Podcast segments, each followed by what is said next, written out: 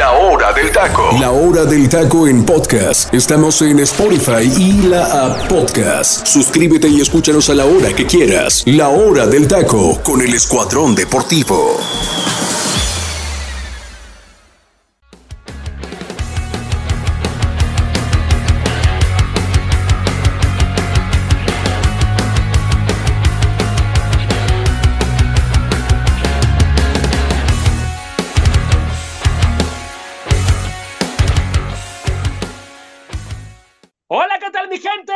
Tardes. Dios me los bendiga muchísimo. Muchísimas gracias por estar aquí con nosotros en un programa más de la hora del taco. De verdad que sin ustedes dos sería posible este programa. Muchísimas gracias, mi gente. Gracias a toda la gente que nos escucha de Marruecos. Imagínense que ya tenemos gente que nos escucha de Marruecos y de prácticamente todo el mundo, como no. Muchísimas, muchísimas gracias en Spotify. También, por favor, a la hora que gusten escucharnos, cuando gusten con un cafecito, en el horario que gusten, también ya está ahí nuestro podcast. Así que, pues, nos daría muchísimo gusto que sigan sufriendo, sigan subiendo, perdón, esas cifras en Spotify. Y bueno, eh, pues estamos aquí en el comandante 101.3, así que por favor eh, sigan, sigan también eh, toda la programación que tiene el comandante para ustedes y muchísimas, muchísimas gracias. De verdad que sin ustedes no sería posible. Buen provecho para los que están disfrutando de sus sagrados alimentos y a darle, a darle que este es el programa de la hora del taco y comienzo por presentar a mi compañero Delfino Cisneros, teacher, ¿cómo está?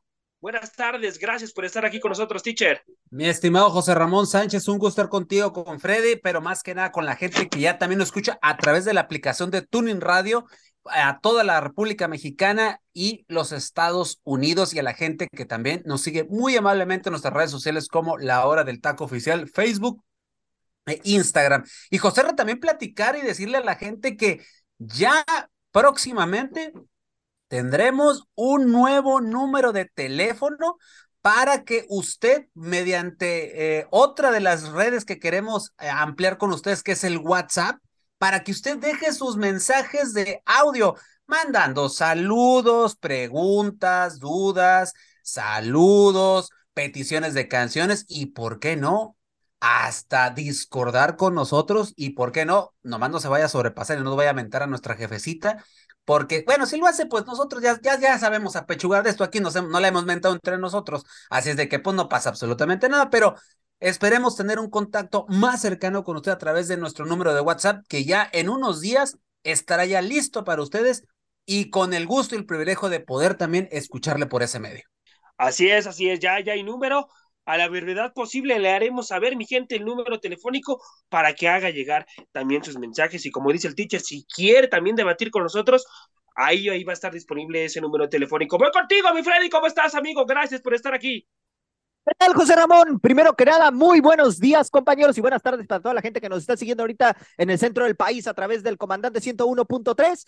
Pues la verdad es que muy contento de estar aquí, José Ra. Hay mucho de qué platicar en este martes, ya 24 de enero, José Ra. O sea, el mes se me está pasando volando, ¿eh? El primer mes del año se está pasando volando, pero Madre Santa, lo que se nos viene, traigo por ahí un temita que les voy a platicar más adelante sobre el fútbol femenil que pues de alguna manera está ahorita eh, en la boca de todos, ¿no? Hablando de lo sucedido con Toluca, que, eh, pues bueno, ya le estaré platicando toda la situación que se está viviendo.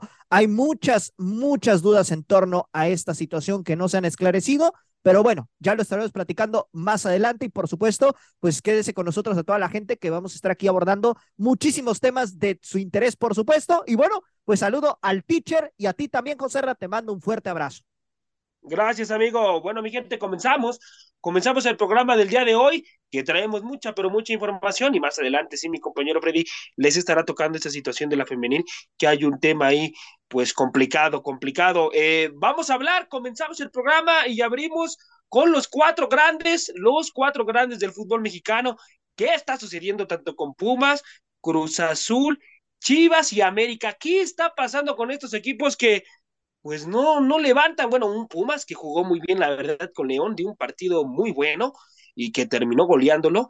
Y, y, bueno, un Cruz Azul que termina perdiendo con Ecaxa y algo, algo lamentable lo de Cruz Azul y lo de América, bueno, ni hablar, está moribundo el equipo, ¿eh? Y lo de Guadalajara, un primer, un primer tiempo maravilloso y en la segunda mitad se apagó Guadalajara. Voy contigo, teacher. ¿Qué técnico tiene más presión de los cuatro grandes, teacher? ¿El Tano o, los demás, los, encargados de los equipos grandes, teacher? ¿Qué técnicos son los que tienen más presión? ¿Paunovic? ¿El Tano? Eh, ¿El de Cruz Azul? ¿El de Pumas, teacher? ¿Cuál es el técnico que tiene mucha más presión, teacher? Ok, mira, hay que, hay que, yo creo que hay que ver los puntos sobre la mesa de cada uno de los técnicos. Paunovic, pues es el que va llegando, ¿no? Pero pues obviamente, pues estás en un equipo que tiene mucha presión mediática y también, eh, o sea, no pueden decir de que en Guadalajara hay crisis porque la crisis la vienen viviendo, no de ahorita, ¿eh? La vienen viviendo todos los últimos torneos. Siempre el inicio de los torneos, Guadalajara ha arrancado de esa manera. Creo que el arranque más prolífico, si no me equivoco, fue, fue el del torneo pasado, si no me equivoco, con cadena, si no me equivoco, si, si, si no me si no, no, no me, no erro en, el dato. Pero de ahí en fuera, José Ra, los demás han estado en la misma media que Paunovic, ¿eh? Pero a Paunovic, de cierta manera, de cierta manera, se le disculpa porque va llegando. Esa es una. Dos. Con el Tano. Con el Tano, mira, José Ra, con el Tano ya sé y te puedo decir que el Tano no van a correrlo si llega a pasar una estrepitosa situación en América o que las formas o las situaciones pasen así, que llegue una goleada contra un equipo de los llamados pesados, de los pesos grandes, algo así, es como tal vez lo puedan remover. Pero, Joserra, pase lo que pase, el Tano va a terminar el torneo, sucede lo que suceda. Entonces, ¿por qué? Porque a fin de cuentas recordar, ayer lo decía José Luis muy puntualmente, al cual le mandamos un saludo, él decía, él tomó este equipo siendo interino y desde un interinato ha rendido en dos torneos de muy buena manera, tanto que se ha ganado un lugar en la institución. Tiene el, Serra, tiene el mismo equipo de, hace unos meses, a excepción solamente de Israel Reyes y de. se me fue el, otro refuerzo. Bueno. Israel, Israel Reyes, sí, teacher, y bueno, Malagón que llegó. Y Luis Malagón, exacto, gracias, José. y Malagón. De ahí en fuera, el equipo es lo mismo. De ahí en fuera. Ah, y, tu queridísimo Leo Suárez, no me acordaba. Bueno, bueno, ese no existe, mi gente, es como si no fuera futbolista. Sí. ok, pero si te das cuenta, José es el mismo equipo. O sea, no se les puede olvidar de, de, meses para acá jugar al fútbol como lo estaban haciendo. Ahora, con el Pumas, pues ahorita todo es miel sobre juelas. Ahorita, después del triunfo que, que, que Pumas tuvo en contra de, de la Fiera, pues obviamente los, eh, las situaciones están muy bien ahorita, sin, sin Dani Alves, que parecía que anímicamente les iba a pegar y no les pega, y este Pumas, de cierta manera, dando un buen partido que desde hace mucho no lo daba. Sí, Pero sí, claro. Tenemos a una máquina de Cruz Azul que lleva ya seguidillas de partidos eh, perdidos, ¿eh? Tomando en cuenta los del torneo anterior, tomando en cuenta que esta máquina no lo está haciendo bien, dos derrotas, mi estimado José Ra, seguidas. Sí.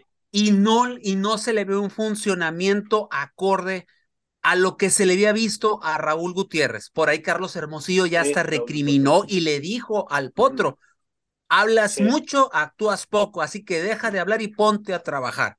Tal cual, ya sabemos cómo es Carlos Hermosillo, una voz autorizada dentro de la institución eh, del Cruz Azul. Entonces, yo siento, José Ra, que aquí el presionado número uno es el Potro Gutiérrez. Porque, y, aparte de eso, agrégale que también ganaron una Copa Molerita. y como bien dice Angelito, que también le mando otro saludo, él dice, las Copas Moleras son la especialidad de Cruz Azul. Y se le vieron muy buenas cosas a Cruz Azul. Aquí yo lo comentaba, decía, si este Cruz Azul va a andar así como jugó la Copa Sky, cuidado, ¿eh? Pero se perdió, se perdió el Cruz Azul por completo. Y siento yo que el presionado uno es el Potro pero el presionado que iba atrásito de él se llama Fernando Ortiz, ¿eh? La verdad también Fernando Ortiz, una de las cosas es, tiene que ser campeón sí o sí. Probablemente lo dejen todo el torneo, pero si no levanta el título, se me hace que hasta ahí llega el proyecto del Tan Ortiz. Sí, sí, sí, porque, a ver, el torneo pasado, hagamos una remembranza rápido con América. Eh, tuvo, tuvo la situación de los partidos amistosos en Estados Unidos, eh, ok, bueno, ahí tuvo algunos partidos cerca, eh, o sea, sí tenía alguna justificación, mi gente, Tano. En este torneo no tiene justificación alguna para levantar el título del fútbol mexicano, ¿eh? no tiene justificación alguna, aunque a mi punto de vista, como vi a, las Águilas del América jugar, yo no sé por qué dejaron ir a Bruno Valdés. Yo no sé por qué dejaron ir a Bruno Valdés. Mejor ahorita lo hubiera metido y yo creo que hubiera rendido mucho más de lo que han rendido los centrales de las Águilas del América en este momento. Pero yo creo que lo de Bruno, y no de mérito lo de Bruno, ¿eh? Bruno tiene un lugar ya en la historia de la América, pero la situación es que... Sí, y, creo que los últimos partidos en los que jugó América se miró muy bien, pero el problema, José Ra, es que ya no tiene ese nivel que tenía o que nos tenía acostumbrados el paraguayo. Y te voy a decir algo, José Ra. Creo que el, el momento clave de la carrera de Bruno en, en América y obviamente aquí en, en, la Liga MX fue aquella lesión de Vincent Janssen. Sí, a partir de ahí, Bruno lo perdimos, se perdió total. Trató de regresar, pero pues ya tenía competencia y creo que le ganaron la carrera. O sea, no de mérito lo que dices, pero creo que los ciclos se terminan, José. Creo que el ciclo de Bruno en América ya estaba. Más que él también, desde el torneo pasado ya había externado que ya quería salir de la institución. Entonces, creo que son los momentos de los ciclos, José. Dices, estás en lo correcto lo que dices, pero siento yo que más que nada es por eso, José. Todo, todo, todo en la vida tiene un término. Creo que lo de Bruno, por ahí va el asunto, ¿eh? Sí, sí, por ahí, pero la verdad es que el América se ha visto terrible. Si el Tano yo creo que ahorita lo tuviera enfrente de mí, yo le diría, dile por favor a la directiva que te renueven en situación defensiva, porque estás lamentable. Y si quieres levantar el título, tienes que ser un plato fuerte en situación defensiva. Voy contigo, mi Freddy. Para ti, ¿qué técnico tiene mucho más presión, amigo? Mira, la verdad, en esta situación coincido con el pitcher. Yo siento que lo del Potro Gutiérrez es eh, el que ahorita se puede generar mayor presión, porque a ver, Em, lo que menciona, ¿no? Eh, el teacher con respecto al Tan Ortiz. Es cierto, lo pueden aguantar todo el torneo porque él llegó de interino, él no era el que se iba a quedar al final de cuentas al mando del América, ¿no? Obviamente, ahorita por el plantel de América, América debería de competir más de lo que de lo que está logrando. Estamos hablando de que ahorita ya perdió seis puntos, hablando de que solamente ha cosechado tres de nueve. ¿Ok? Entonces, eh, ante rivales que en el papel son accesibles, hablando de un Querétaro, hablando de un Puebla, por ahí Toluca es el único que todavía le pongo un asterisco porque Toluca es el vigente subcampeón del fútbol mexicano, pero lo que es el caso de Querétaro y, Puebla, me parece que eran tres puntos más que accesibles para obtener y no los consiguió. Ahora, Cruz Azul, el problema es que solamente ha sacado un empate que fue contra Tijuana en la primera jornada, pierde con Rayados, que es cierto, Rayados es un rival fuerte, pero pierdes con Necaxa, que Necaxa no estaba tampoco pasando por su mejor momento y no fuiste capaz de revertir la situación y tampoco mostraste un estilo de juego que de alguna manera inquietara al guardameta Hugo González. Entonces, por ese lado, yo siento que el Potro en esa parte creo que lleva la, mayor presión. Por ahí se habla, ¿no? De que están buscando un delantero más, que quieren a Radamel Falcao, ¿no? Ayer Angelito lo comentaba en el, en el programa justamente, pero aquí el problema es de que si Cruz Azul no da resultados y se quedan únicamente con lo que hicieron en la Copa Sky, me parece que Cruz Azul va a tener un torneo de pesadilla para esta campaña. Porque hasta Pumas, José creo que de los cuatro grandes ahorita, el que mejor puntaje lleva es el cuadro universitario. Y era el que menos le apostábamos de todos. Al, que menos esperanza le tenemos, José Un dato: Cruz Azul tiene, un, tiene un mal inicio, fíjate. Y este mal inicio se debe a qué? Apenas suma, y te lo dijo Freddy, un punto de nueve posibles de las primeras tres jornadas de lo que llevamos. Lo que representa, mi estimado José Freddy, gente que nos escucha, su peor arranque en los últimos 18 años. Desde la apertura de 2004, la máquina no tenía un comienzo tan negativo. En aquel entonces, los cementeros perdieron sus tres primeros cotejos. Cayeron 3-1 ante Puebla, 3-4 ante los extintos Jaguares de Chiapas y 3-0 entre Rayados de Monterrey, quedando sin puntos en las primeras tres fechas de la competencia. Hoy, como ya lo dijo Freddy, los azules suman un punto después de empatar a un gol con Cholos, pero después el ganado derrotas con Monterrey, Necaxa con tres goles a favor y cinco en contra. Entonces, con esos números, hay, tú, tú, creo que ahí se responde lo que te estamos diciendo, eh, Freddy, y tu servidor. creo que el que tiene ahorita más presión, obviamente es Cruz Azul, pero mediáticamente hablando y todos los medios, ¿a quién le ponen la carga encima? Pues el América. ¿Por qué? Porque es el que vende, mi es. es. el, es el, que, el equipo que lleva mayores reflectores. Señores, aunque les cueste entenderlo, América es el que se lleva todos los reflectores, pero si nos vamos estrictamente al apego futbolístico, pues hay gente, y perdón lo que vos sé, pero hay gente que dice en América y que lo ve todo positivo, que yo no lo veo nada positivo, dicen, Pues es que el América va invicto. Eh, siendo fríos, pues, o sea, siendo fríos, pues sí es cierto, pero no has ganado tampoco, o sea, pero tampoco has perdido. Y en Cruz Azul ese es el problema, no han sumado como quisieran. Entonces yo por eso digo que el más presionado ahorita es el Potro y abajito el Tan Ortiz. Sí, sí, sí, definitivamente yo igual lo pongo en ese acomodo, teacher. Además, además con Necaxa, un Necaxa que tú digas le jugó muy bien al fútbol, tampoco, ¿eh? Se dedicó a darle patadas a Antuna y a incomodar y a ensuciar el juego, a mi punto de vista. No sé cómo lo hayan visto ustedes. Ahora, en un error, en un error desgraciadamente, de un ex Cruz Azulino, porque él jugó también en el Cruz Azul. Correcto. Le, le, le anota, la, le, le anota el gol el 1 por 0. Edgar Méndez, sí, que disputó la final en la cual el América le termina pues levantando el título eh, con los goles de Edson Álvarez en, en aquella final. Él, él era titular en esa final y bueno, pues le termina anotando a, su ex equipo. Ahora, aquí el tema, José Ra, es de que, eh, como bien comentaba hace rato, ¿no? Del que menos esperábamos era de Pumas, en este sentido. Pero si comparamos el tema de, cómo está ahorita la gestión de, de, contratos de cada uno de los entrenadores que ahorita me mencionas, Paunovic, ya lo mencionaba el teacher, ¿no? Acaba de llegar aquí al fútbol mexicano apenas con el Guadalajara. Entonces, evidentemente se le tiene que exigir, pero pues también hay que esperar el que se adapte él al sistema del fútbol mexicano. Por otro lado, Rafa Puente solo firmó por seis meses y está sacando los resultados, aunque no, aunque no lo esperáramos, ¿eh? O sea, en casa ha ganado sus dos partidos y de visita sí, lo golearon, pero de local está sacando el, los partidos como debe de ser, lleva seis puntos. Ahora, Cruz Azul le dio un contrato al Potro Gutiérrez desde el semestre pasado y bueno, me parece que ahorita ya la presión la tiene encima. El Tan Ortiz igual, ¿Por qué? Porque desde el semestre, desde hace un año, el Tano no logra hacer que este América siquiera pise la final del fútbol mexicano. Entonces, en ese sentido, pues creo que de aquí el que menos presión podríamos adjudicarle en este momento sería lo de Rafa Puente y el mismo eh, Belko Paunovic. Bueno, a ver, a ver, para mí, para mí también el de Guadalajara tiene presión, este Paunovic. Para mí la tiene porque está en un equipo mediático del fútbol mexicano y que además pues tiene que dar resultados. Ahora, si no los da, pues el culpable va a ser la directiva de Guadalajara, definitivamente, porque para, ¿para qué te arriesgas con un técnico que no conoce el fútbol mexicano? Y obviamente, pues tiene que pagar este derecho de piso, aunque hay que decirlo, tuvo un primer tiempo muy bueno, muy, muy bueno, muy brillante el equipo de Guadalajara con Toluca, pero un segundo tiempo que desapareció por completo, fue otro Guadalajara, completamente. Y bueno, pues a esperar, a esperar qué es lo que pasa. Eh, cosas buenas y malas de, de los cuatro grandes, teacher. Cosas buenas y malas que les ha notado a los cuatro grandes en los que llevamos de estas jornadas, teacher.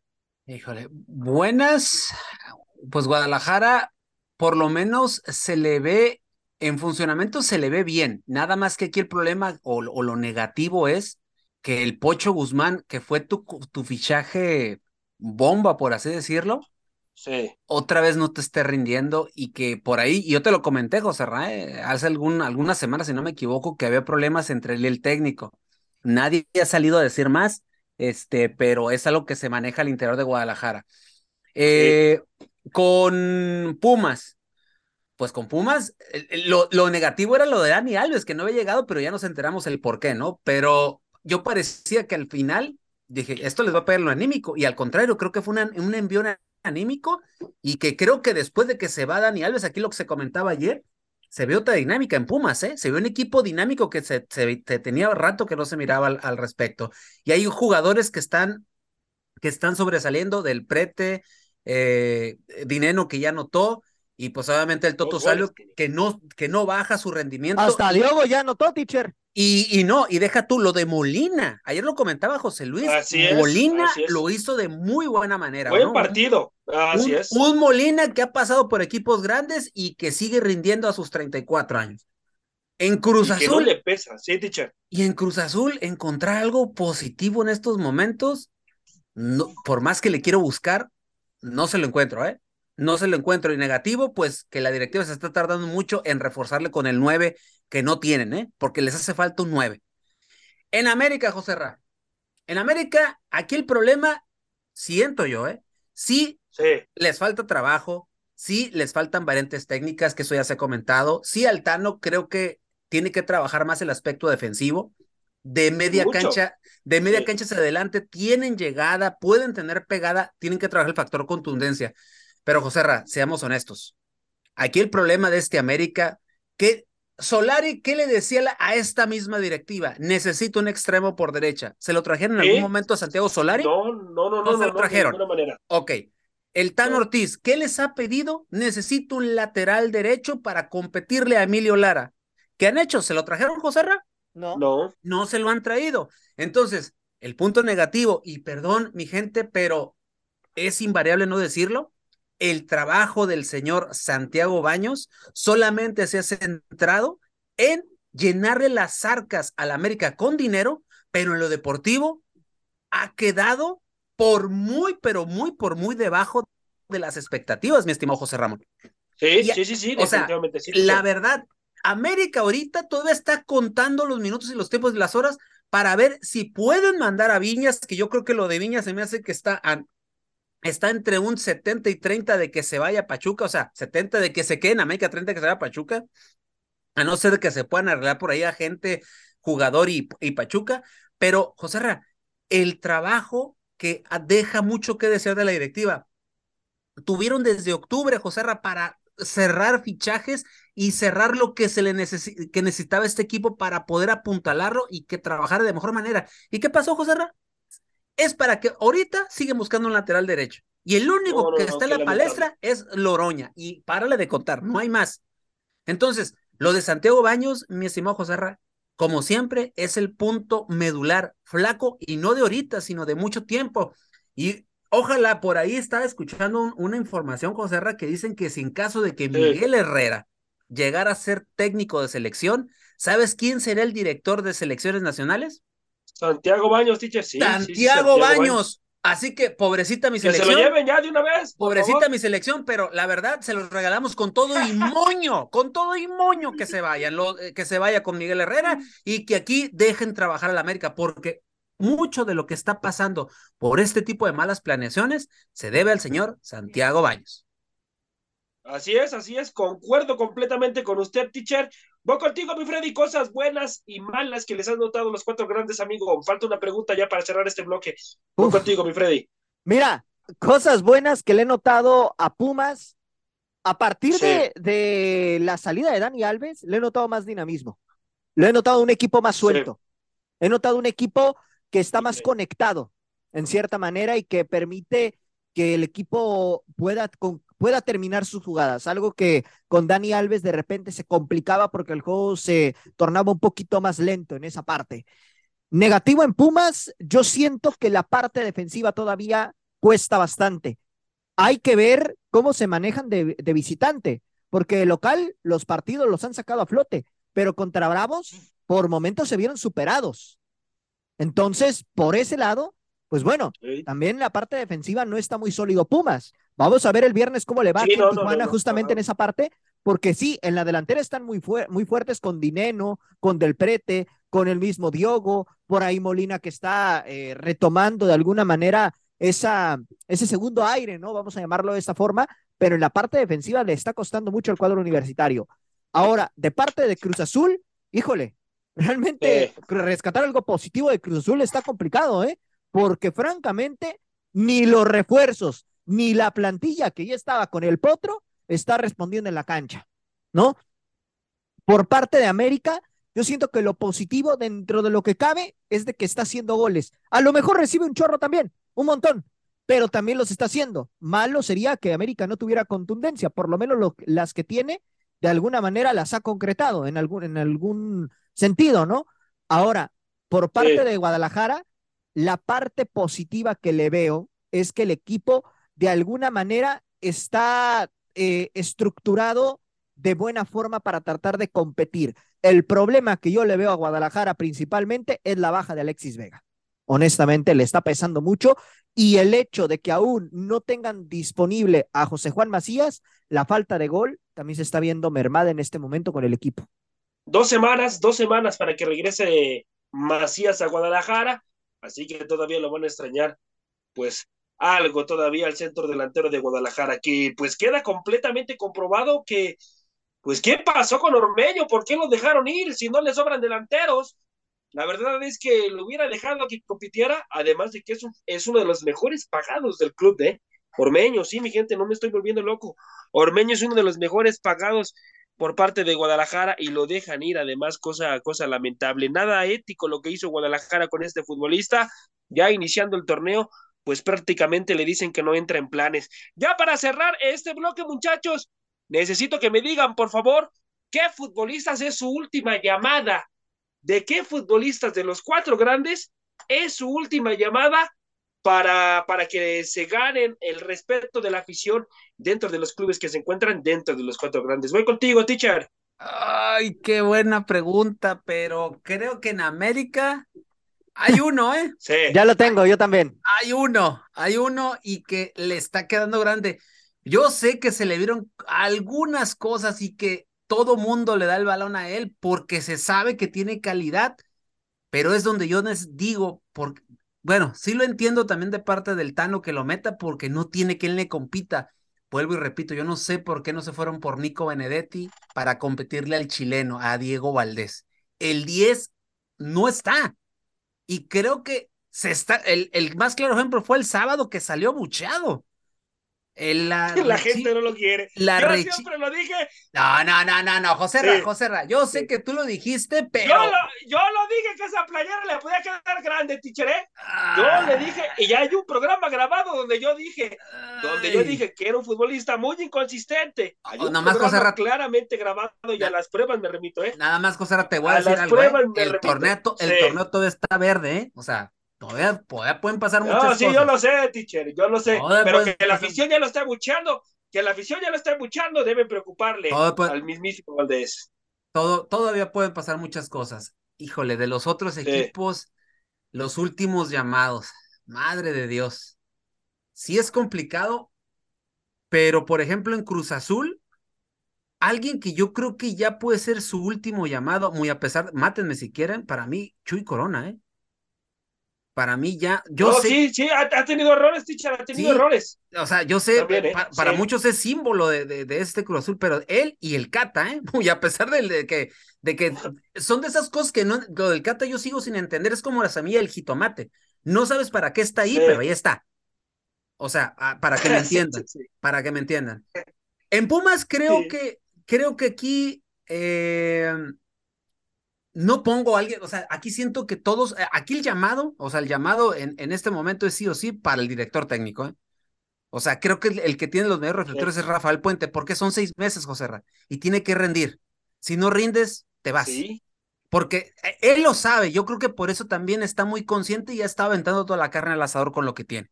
Y, y que la verdad, tiene para competir, ¿eh? Y de Chivas, madre de Dios. También es interesante la, la apuesta. Yo tengo un par ahí, ¿eh? yo tengo un par. Yo tengo un puedo decir que Beltrán. Yo tengo. no, Beltrán no. Beltrán, ¿Sabes a quién meto? Beltrán, a, mi, a mi punto de vista, ha quedado de ver. ¿eh? No, no, ¿sabes quién? ¿Sabes quién para mí queda de ver ahorita en Guadalajara? Roberto Alvarado. El piojo. Ah, no, sí, por supuesto. Para mí el piojo. No, para mí el piojo. Y ya, y ya sé que tiene que, que cubrir la baja de Alexis Vega. Correcto. Es el que tiene que. Yo me quedo. Vega, claro. Yo me quedo con el Piojo Alvarado porque es el futbolista que en teoría debería de tener la capacidad de poderse echar el equipo al hombro ahora que Vega está lesionado y que la verdad ha sido muy opaco su participación con el equipo. ¿eh? Entonces, yo por ahí con Guadalajara me quedo con el Diego Valdés, coincido, teacher, también siento que ha quedado de ver en el América y por ahí, ¿sabes a quién también meto en, en la palestra? Las expectativas que se tenían sobre Oscar Jiménez. En el papel, Oscar Jiménez era el que se iba a ganar la titularidad. Se equivocó, ¿eh? A mí, para, para mí se equivocó en este duelo, ¿eh? Y me van a matar, no, pero no, para mí se equivocó. En, el, en, el, en, el, en, la situación del empate con Puebla, él tenía ah, que salir a cortar ahí, ahí se, se quedó muy adentro de la portería, ¿eh? Ah, para mí tenía que salir a cortar, ¿eh? A ver, puntualmente nada más hay que revisar cuántos errores lleva. O sea, Sí, ¿no? O sea, que, hayan, ¿cuántos llevan? O sea, que lo notemos así, van unos dos errores. Espérense, han ido al marcador, ¿eh?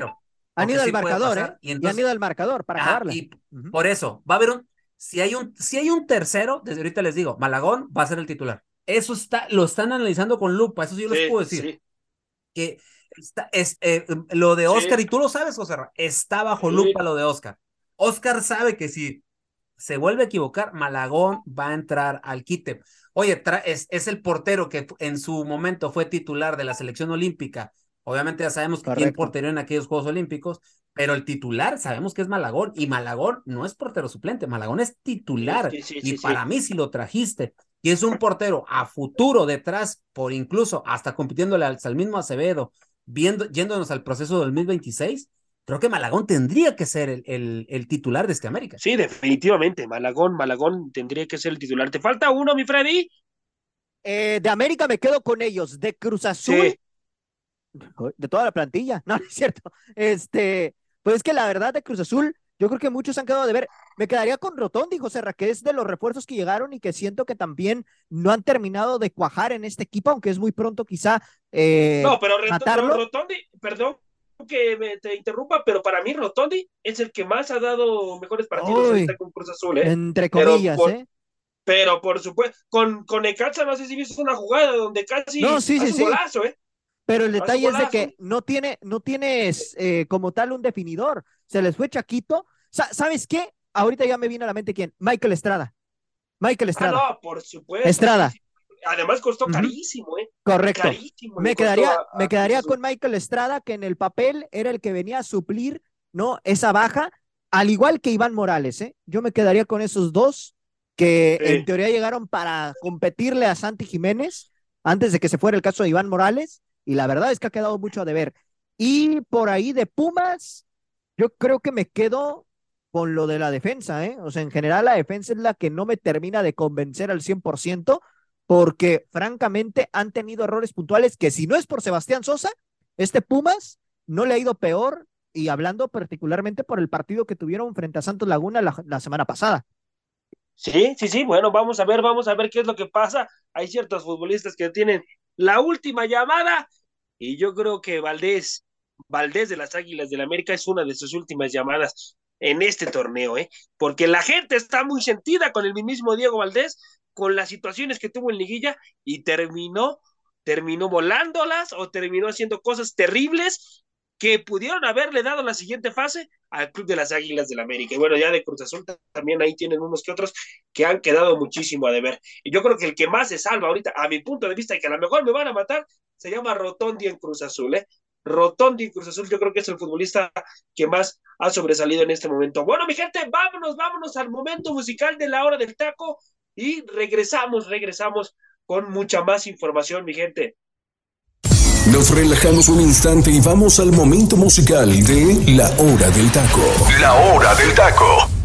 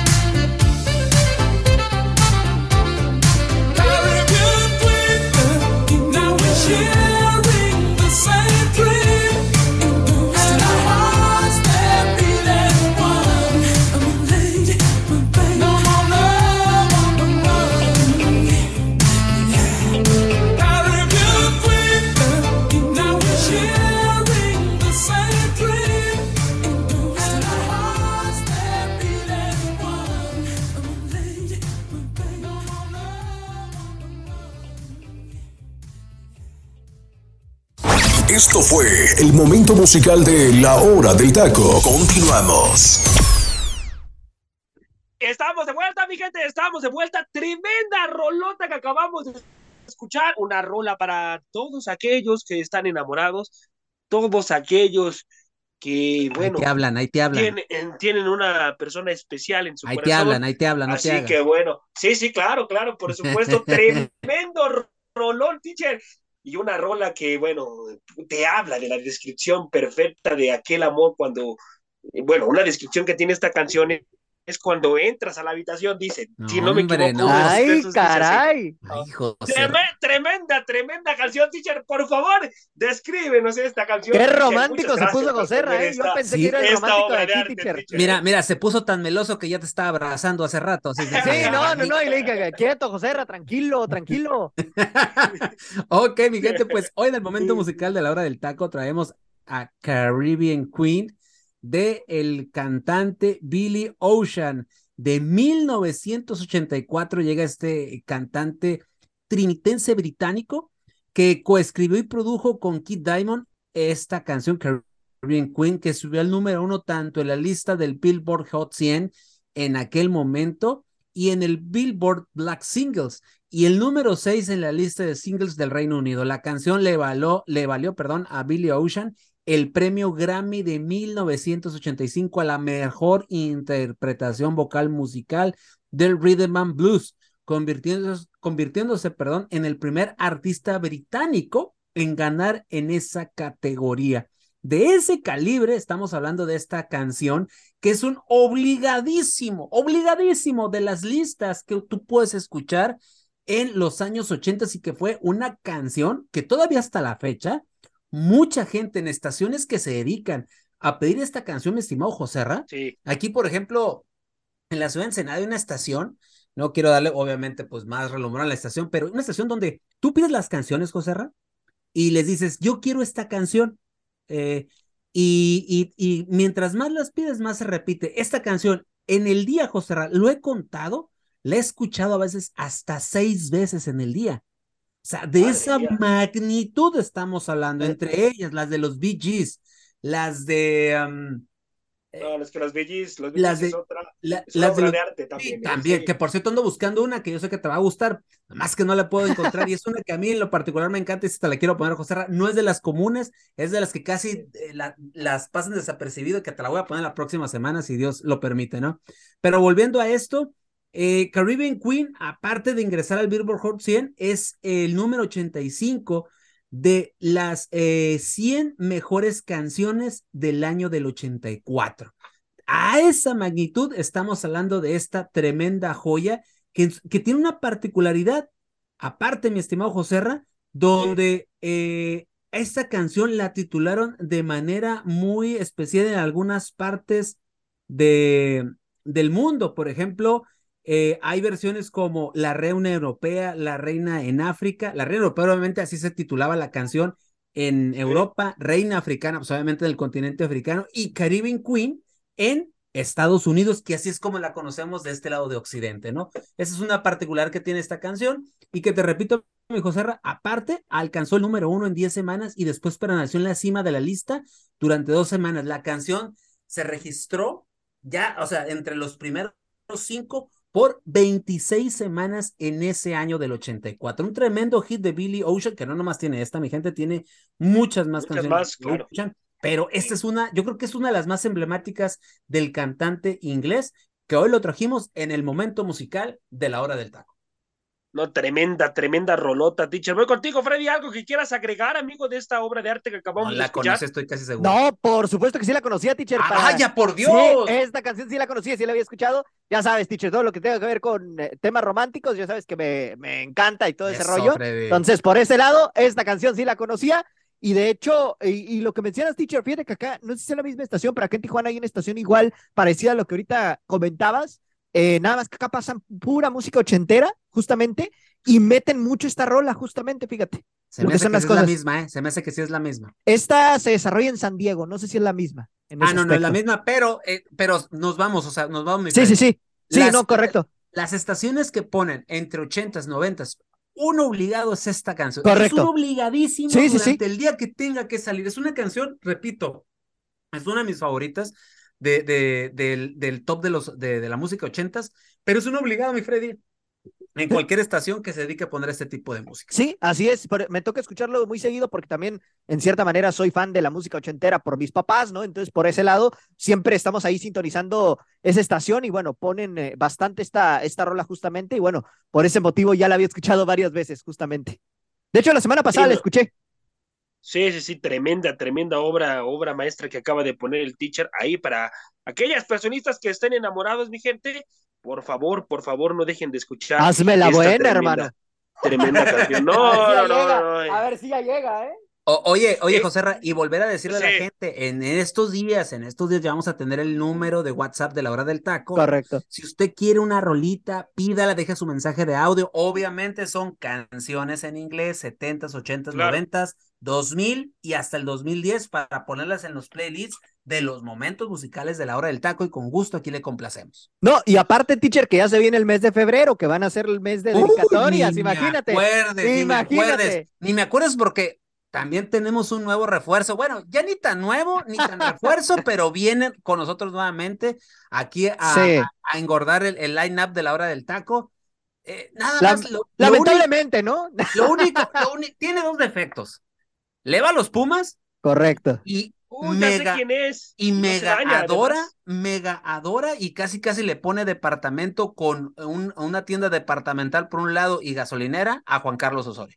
Mira, teacher, yo nada más te voy a decir una cosa. Para la gente que lleva escuchando la hora del taco, lo va a reconocer de inmediato. Y para los nuevos, pues bueno, Claro. seguramente será un nuevo refuerzo que les va a venir de maravilla, ¿no? Digo, lamentablemente por la situación de Pumas, ¿no? Que ahí está. Digo, ¿qué puedo decir? Yo le voy a los cholos, así que ahí pero que está la batalla. Pero ahorita, ahorita anda intratable, intratable claro. este personaje. ¿eh? Por supuesto, por supuesto. Una de las frases que me encanta de esta canción, muchachos, es que pierdo la calma, dice, cuando ella entra en la habitación y me emociono tanto solo por su perfume. No, Ah, tremenda, Dios, tremenda, seguimos con la canción. ¿Seguimos? tre- tremenda rolota, bueno, ya. No, vámonos, José Ra, vámonos ya bájale. José Ra, ya Vámonos, Estamos en tranquilo. Vámonos. eh, estamos en hora Vámonos, pa- para, vámonos. para Sí toda que- la familia, José Rayá. Ve- Múchale. exacto. No, no, no, sí, no, no, no, ya, no, ya, ya, ya. cámbiale, José Ra, ni que estuviéramos ya, en el ya, estadio ya, de ya. Cholos, hermano. Ya te estás poniendo. No, contrólate, contrólate, Freddy. Vámonos, vámonos ya al siguiente bloque, muchachos. Este bloque va a ser rapidito y bueno, dar, dar un dato, mi gente, sobre lo de Dani Alves, que fue trasladado a otro penal por seguridad, mientras continúa su proceso en Barcelona por eh, presunta agresión sexual. Por una presunta agresión sexual fue trasladado a otro penal, que obviamente pues es de máxima seguridad y que también eh, eh, la policía en Barcelona lo hacen para que tenga muchas más restricciones y no pueda ser tomado en, en, en, una situación de fotografía en la situación en la que se encuentra. Entonces va a estar mucho más protegido, eh, tanto psicológicamente, bien lo dicen, y también eh, eh, pues en la situación de los medios. Eh, quieren, quieren también protegerlo bien ahí a, a, Dani Alves, a pesar de que esté en la cárcel. Bueno, y, y ya vámonos a lo de la baja de, del peor fracaso del fútbol mexicano, de uno de los futbolistas que se ha venido a burlar y que se vino a burlar del fútbol mexicano y que se llama Florent Thauvin, que bueno, pues lamentable, lamentable, ya no forma más parte de esta institución. Así que, teacher, ¿cómo califica, cómo califica la situación del Jeremy Menez 2.0, teacher, que usted lo menciona de esa manera? Pues, mi estimado José Ramón, yo recuerdo cuando anunciaron a, a Florent Thauvin, que todo mundo nos lo vendía como que era el campeón del mundo y que va a ser la, el, el, la pareja idónea de, de Guiñac y cuando se vaya Guiñac él va a tomar el lugar de él y yo les comentaba en aquel momento, les dije, ojo, no se dejen guiar por lo que, por lo que se está diciendo, falta ver que rinda en el fútbol mexicano, ¿se acuerdan? Sí. Y yo le, y empezó Correcto. a lesionarse y les dije, ahí tienen a su Jeremy Menez 2.0 se reían y todo lo demás, y to pero ¿en qué terminó? En eso que yo dije, en el Jeremy Menez 2.0. El campeón del mundo en 2018 con Francia no logró ni tener éxito en el fútbol mexicano. Mi Nada más jugó como un minuto, teacher, en la Copa del Mundo. Pero, Tres pe pero aquí ayer, ayer dijo el angelito, pero salió campeón, ¿no? Tres temporadas donde solo cumplió con 38 partidos disputados, 8 goles, 5 asistencias y solo jugó dos partidos completos. solamente en su participación en la Liga MX. Así de ese, de, de esa, de esa magnitud, lo de lo de Taubán que se suma, pues yo creo que a la lista de los petardos que han llegado, que han llegado muchos a la Liga Mexicana durante muchísimos tiempos, mi estimado José. A ver, mi Freddy, ya que el teacher tocó ese tema, amigo, dame dos futbolistas que para ti se esperaban mucho más y que no terminaron rindiendo, amigo. ¿Solo dos? dos o los que o los que gustes. Hay una lista enorme, carnal, ¿eh? No, por eso te digo. Solo dos. Mira, uno de ellos, evidentemente lo de Tobán, creo que también Menés en su momento llegó como una de las figuras mediáticas que oye, Oye, mi Freddy, mi Freddy, pero Menés fue tres veces campeón en América. Sí, sí, ándale, correcto, correcto.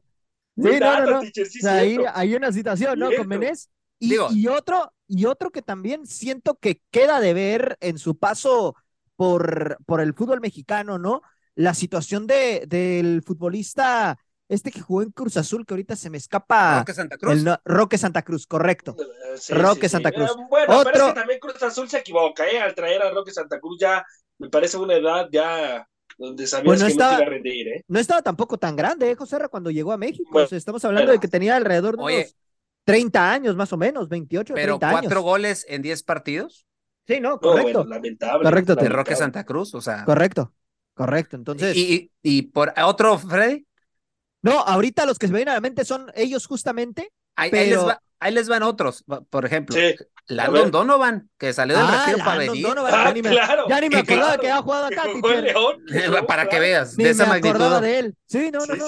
José no sé si te acuerdas de un tal Yalmiña que vino a prácticamente a robar a la América. Claro, sí, sí, sí. Sí, claro, me da risa, disculpen mi gente, pero es que ese futbolista fue todo un caso en la institución de que, la que, que hizo un golazo contra Santos, me acuerdo, y que fue lo único que se le vio, y, y, que ah. se le vio, y que en su momento le compraron una, una Hammer del año, me acuerdo, y que era la sensación en México, y hasta ahí.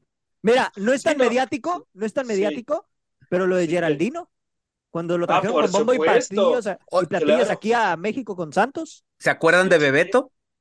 Bebeto, claro. Bebeto con Toros Nesa en el 2000. Con Toros Nesa, sí, sí, sí, por supuesto, Tiche. otro, otro y que, Y, que también llegó en, en, con bombo y platillo al fútbol mexicano, Bebeto, ¿eh? Sí, eh, y otro que yo recuerdo, aunque yo decía por la edad que parecía, la verdad, parecía abuelito corriendo con respeto a la gente de la tercera, Bert Schuster en, en Pumas. Acuérdense que, que ya andaba en las últimas. ¿Quién más por ahí? ¿Quién me... Dani Alves. El mismo Dani Alves. El, mismo, el Dani, mismo Dani No, sí, es que sí se une a esa lista, ¿no? Terriblemente. Y por ahí, otro, otro que me estoy acordando, René Guita. Acuérdense que Guita en el 97 ah, estuvo con los tiburones rojos de Veracruz. Por ahí, si no mal recuerdo, un rumano eh, que en Estados Unidos 94 en el Mundial tuvo un gran desempeño con, su, con la selección romana y Domitrescu lo, de lo de Vilos en América, Lucas Castromán también en América en su momento, que de uh, Lucas Castromán pero, se esperaba grandes no, cosas. si nos, no, pero si nos vamos a la lista de América es inmensa. Yo estoy hablando de Liga, por ejemplo, otro que ah, vino. ¿Se, acuerdan? ¿Se acuerdan de Faustino Esprilla? En el 2001 estuvo en, en Atlante, ¿eh? Sí, sí, sí. Y que venía del, de venía de Italia, y que la verdad la venía rompiendo, pero con todo, pero llegó aquí, pues ni las buenas noches, ¿no? Entonces, no, no, y, aquí nos podemos pasar buen rato platicando de los que fueron los fichajes bomba en que en su momento pues no la armaron de la Liga MX, mi estimado José. Sí, no, fue, fue lamentable, la verdad, lamentable lo de, lo de la situación de Florent Tomán, que bueno, eh, oficialmente Tigres, eh, pues lo, lo, lo, hace oficial, valga la redundancia, que pues ya no va a formar parte del club, pero que ahí tranquilamente que se lleva casi 13 millones de dólares en las maletas y se convierte en la en la peor contratación extranjera de la historia del fútbol mexicano, ¿eh? a mi punto de vista. Porque esta futbolista venía con otra situación y yo estaba leyendo, muchachos, ¿eh? yo estaba leyendo que, que no le dieron oportunidad, que la afición misma, ¿eh? dicen que este futbolista pues no, no lo ven tanto como un fracaso, ya que el técnico Miguel Herrera en su momento no le dio tanto la oportunidad de desplegar su talento. Pero para mí, para mí Miguel sí se la dio y tuvo ciertos roces con Miguel Herrera, ¿eh? También ahí me pasaron el dato que tuvo ciertos roces con el mismo Piojo, que, que bueno, pues fueron, fueron lamentables, lo cual también lo mermaron a la banca pero prácticamente, pues, un futbolista que se esperaba mucho más y que no terminó dando ese do de pecho en Tigres. 13 millones de dólares, Teacher, se termina llevando las maletas. Sí. Y aunque no lo creas, lo buscan, lo busca el Marsella en Francia y la Liga de Inglaterra también un equipo, si no, si no mal recuerdo, el Newcastle, según la información que leí, lo anda buscando también. No, bueno, no, bueno, no sé qué le vieron a este futbolista. Pero ¿eh? bueno, bueno. y, también la afición le echa la culpa al huesero del mal. También saludos, saludos al huesero del mal. Al huesero del mal, que también él fue el que lo lesionó y que ya no hizo que levantara el nivel. Pero para mí, Florento Man sí tuvo oportunidad y no fue completamente la culpa del mismo huesero del mal. Bueno, mi gente, vámonos, vámonos al siguiente bloque y vamos a hablar de la situación que está viviendo el fútbol femenil con Toluca específicamente, una situación bochornosa, una situación lamentable, una situación que no queremos que suceda en el fútbol mexicano, ni en el, ni en el femenil, ni en el varonil. Por favor, Toluca, ponte serio y para darnos más información, voy contigo, mi Freddy, para darnos esa información detallada, amigo. Así es, José Ramón, pues realmente ahorita la situación con Toluca está bastante, eh, vamos a llamarlo, bastante extraña, ¿no? Porque, pues, eh, después, ¿se acuerdan de la semana pasada que estuvimos platicando de aquel 10 a 2 que Pachuca les propició en el Estado Hidalgo? Bueno, pues a partir de esa situación se dio a conocer que tanto Gloria Villamayor como Sandra Lozano, Noemí Granados y el caso también de Yamanik Martínez, que Yamanik todavía no es oficial, aclaro, lo de Yamanik todavía no es oficial, pero lo de Noemí, lo de Gloria Villamayor y lo de Sandra Lozano ya es un hecho, son bajas del equipo Escarlata sin haber esclarecido el porqué de su despido. ¿Y a qué voy con esto? ¿A, qué voy con esto? El caso de Noemí Granados y en el caso de Gloria Villamayor salieron de titulares en ese partido y Yamanik Martínez junto con Sandra Lozano eran, eh, estaban en, en el banco de suplentes, ¿no? En el caso de Noemí Granados, es la futbolista que más tiempo llevaba con el conjunto Escarlata y que prácticamente había forjado una carrera importante, ¿no? Y curiosamente, después del 10 a 2, les dan las gracias a estas tres futbolistas. Lo de Yamanik ya es un hecho también que sale de la institución. De hecho, ayer en la transmisión del partido de Toluca Querétaro lo dieron a conocer, pero todavía no es oficial como tal pero es un hecho que ya no continuará esta jugadora con el equipo. Y también llama la atención porque Yamanik era otra de las futbolistas que estaba, eh, eh, digamos, desde hace un buen tiempo, ¿no? Hablando particularmente de, Yamanik y de Noemí Granados, ellas llegaron en el clausura 2019, hablando de Yamanik Martínez, y en el caso de Noemí, en el apertura 2019, ¿no? Entonces, llama la atención que de buenas a primeras le dan las gracias a estas cuatro jugadoras y no se da una explicación clara del por qué. Hay mucha información y mucha eh, eh, información extraoficial, ¿no? Que se está divulgando en redes sociales, pero no vengo aquí a hablar sobre lo que se está diciendo en redes, sino simplemente lo que hay oficial en este momento. Y eso es que Toluca les dio las gracias sin decir el por qué, solamente mencionaron que había sido un acto de indisciplina, lo cual, pues bueno, en, lo particular, si fue así, pues que esclarezcan cómo fue ese acto de indisciplina, ¿no? Particularmente eh, en este sentido, solamente se ha dado a conocer de momento esto. El mago Velasco, que es el entrenador actual de, los, de las Diablas del Toluca, no ha rendido una declaración como tal. Las futbolistas tampoco han salido a hablar de momento. Entonces, pues bueno, vamos a, a estar investigando por ahí a ver si logramos encontrar un poquito más de claridad en este caso pero llama la atención que de buenas a primeras les hayan dado las gracias a estas cuatro jugadoras y que de plano el Toluca no esté dando como tal una razón lógica para haberlas despedido. Ahora, Freddy. ¿Por qué, tardarse tanto, por qué tardarse tanto, Freddy, en una situación que pudieron haberla dicho en ese mismo momento, en esa misma no, conferencia? No, Joserra, ahí te va otra. ¿Por qué no le, si ya no entraban en planes del equipo, lo cual tampoco me suena tan lógico porque Noemí Granados venía siendo titular con el equipo, ¿por qué se esperan hasta la jornada 3? Bueno, más bien, antes de que arrancara la jornada 3, para hacerles saber que no contaban con sus servicios ya eh, en los planes de Gabriel Velasco, ¿no? Ahora, suponiendo que, que, iba por ahí, suponiendo que iba por ahí.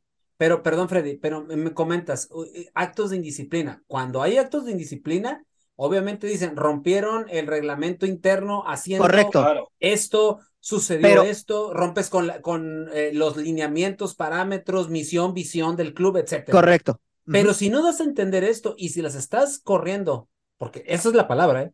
Correcto. Si las estás corriendo de la institución, esto es despido injustificado y eso puede ir los tribunales. Sí, no, definitivamente. Aunque aquí dudo, teacher, que lo vayan a hacer las futbolistas. Sí, obviamente, porque si lo hacen, pues las, bloquean, Exactamente, exactamente. Esa es la situación. No, aquí la cuestión va a ser que, por ejemplo, en el caso de Noemí Granados, no tengo duda en que se va a poder acomodar en cualquier otro equipo porque tiene mucha calidad. En Toluca lo demostró. El caso de Sandra Lozano también es una guardameta con calidad, pero que de momento le estaban ganando la partida a tanto Wendy Toledo como el caso de Kayla Thompson, que recién acaba de incorporarse con el conjunto Escarlata. En el caso de Yamanik Martínez, también no tengo duda en que se va a poder acomodar en otra institución, porque también es una gran defensora sin ningún, sin ningún tema. Y en el caso de, de eh, Gloria Villamayor, seguramente logra, regresará a su país, porque ella, hay que recordar que llegó en la apertura 2022 desde Paraguay. Entonces, pues bueno, seguramente podrá regresar a su país. Aquí la cuestión va a ser pues qué es lo que va a pasar con, e, con ellas, ¿no? Porque ahorita el mercado se cierra el próximo lunes. Entonces, quedan pocos días para que ellas logren encontrar un nuevo equipo y que puedan eh, jugar este torneo.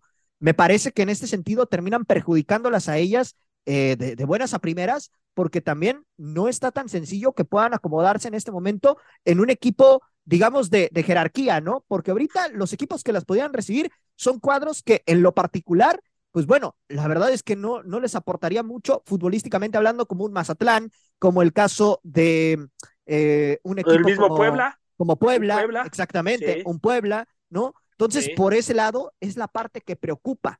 Entonces, vamos a ver qué sucede. Por ahí yo estoy tratando de investigar también por mi cuenta, a ver si logro por ahí entender y esclarecer un poquito la situación. Si por ahí logro encontrar algo, pues ya les estaré diciendo aquí en, en el programa, por supuesto. Pero de momento, esa es la información que se corre, Joserra.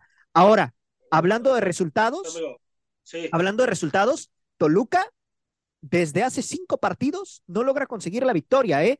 Y ojo con este dato, lleva 21 goles en contra y solamente dos goles a favor en cinco partidos. Hablando del torneo pasado y de este torneo.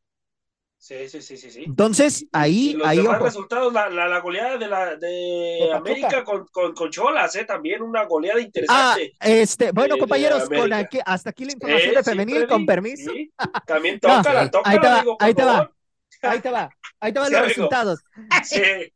las bravas, las bravas de Juárez que están sorprendiendo en este torneo le pegaron 2 a 0 a las Tuzas del Pachuca entonces, bueno, también ojo ahí con Bravas, que Milagros Martínez está haciendo un equipo bastante. revelación las Bravas, ¿eh?